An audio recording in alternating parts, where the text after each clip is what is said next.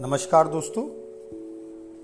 परम पूज्य श्री श्री रविशंकर जी के ज्ञान सूत्रों की श्रृंखला में आज जो एक ज्ञान सूत्र हम लोग सुनने वाले हैं, उसे समझे तो ज्ञान सूत्र है, नहीं समझे तो एक छोटी सी कहानी है, सच्ची कहानी, बहुत ही छोटी सी और उसी में एक छोटा सा ज्ञान छुपा हुआ है। शीर्षक है, मिठाई सभी खोज रहे हैं, पर पाने वाला बांट देता है।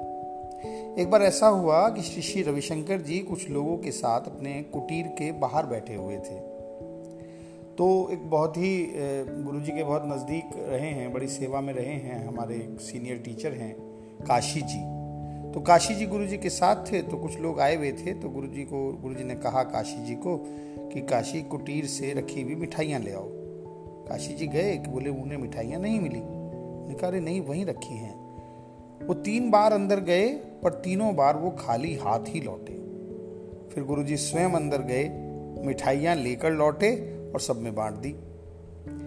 जीवन में भी बिल्कुल ऐसा ही होता है।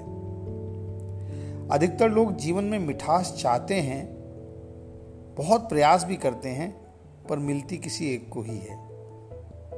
और मिलने का क्या होता है? जब उस एक को मिलती है तो उसे सब में बांट देता है।